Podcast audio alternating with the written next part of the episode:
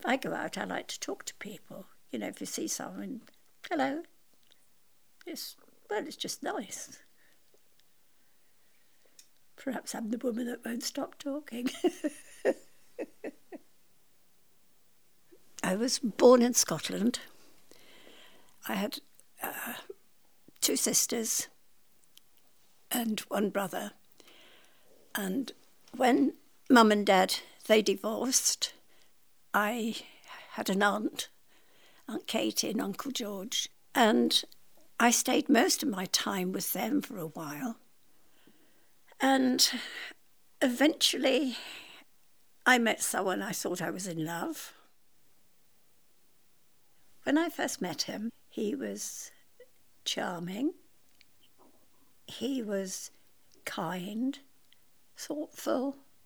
I thought I could never meet anybody nicer than him, and I was happy. We got married, and then the bruising started. He liked to beat you. If he thought something was wrong, he'd grab hold of me and oh, my arms, by the time I'd finished, my arms would be black and blue. He'd push me to the floor. When I tried to get up, he'd kick me. He'd have a knife in his hand all the time when he was with me, just to make sure that I wouldn't step out of my place, as he would put it. He pushed me down the stairs when I was pregnant, and my son was born with disabilities. Uh, you name it, he done it. He was a beast. Anyway, enough of being beaten. I got it out of my system when I suddenly realised that I was better than he was. I didn't have to put up with it. I could go and get a job. I didn't need his help. I've got my two boys. I can take them and go make a life. Just the three of us. We don't need him. And that was the best decision I made. By this time, I could do shorthand so I got a job, and my life was great from then on. I worked with all men. Life was great. I was looked after. The boys, as they like to be known as, the boys looked after me. We all went to lunch together out in the park. And um, from then on, life started. And then one day, I met a man called Ron. It was in a pub, and it was love at first sight. He came over and said, Hello, can I buy you a drink? So I said, Oh, because he said, Your glass is empty. So I couldn't say no. I said yes. And that was that was the start of my long life with Ron. It was full of life, Ron. We had some fantastic holidays. I think that's one of the happiest memories I've got stored in my head. All the lovely, wonderful, faraway places that we went Bangkok, Hong Kong, Bali, Singapore. Oh, it, it was lovely. He was the most wonderful, patient, kind hearted man. He came home on a Friday night with a big bunch of flowers. Every Friday, he didn't miss, there was always a big bunch of flowers. Until the day he died, I had flowers. Even when he stopped working, I had flowers.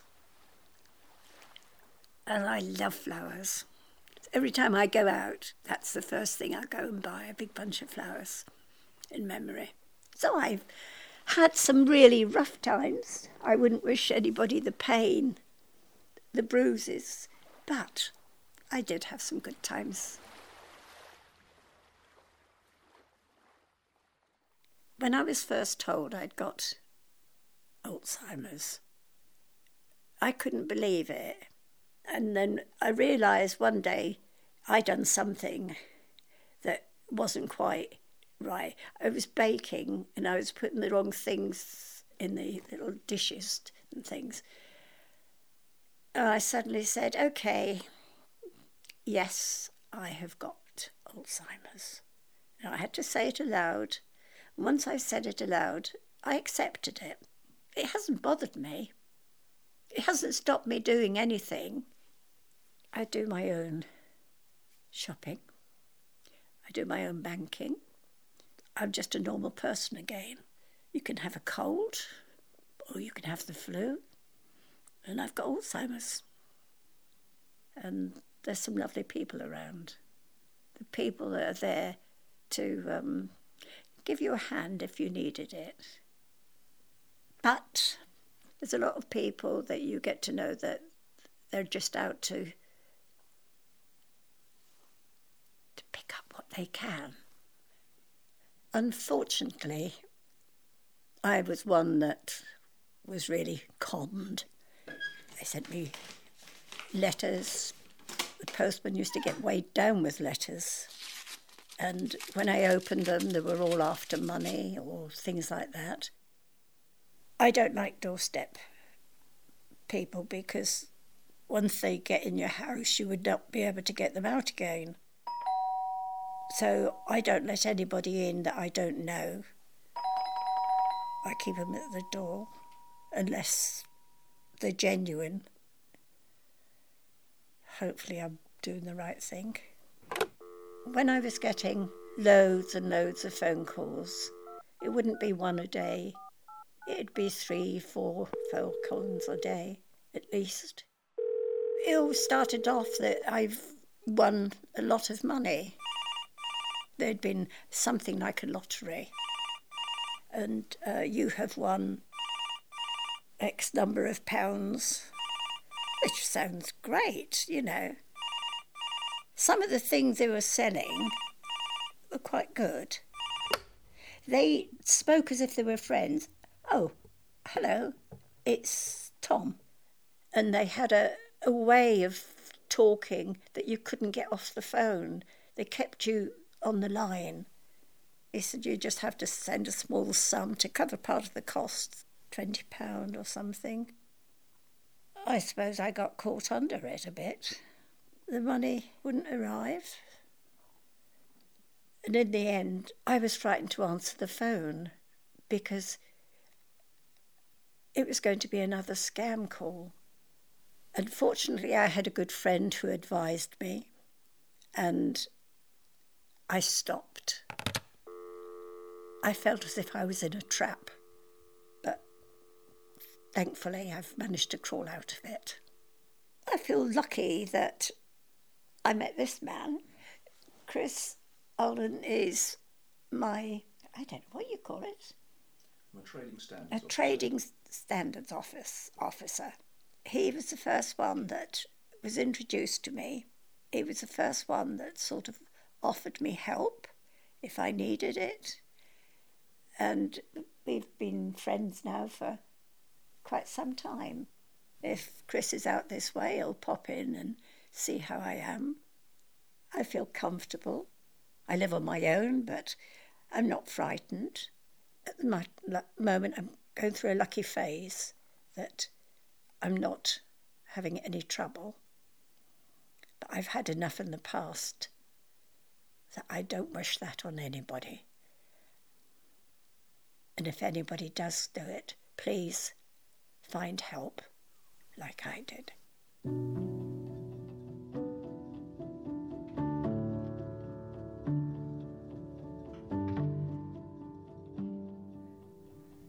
While I've been talking to you, I have picked up a pair of my shoes that I love.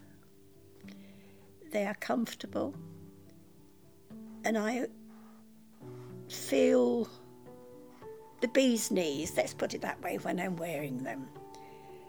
And I hope the next person that wears them has as much luck and happiness as possible because life can be good. Make it good and enjoy life. I wish you luck in my shoes.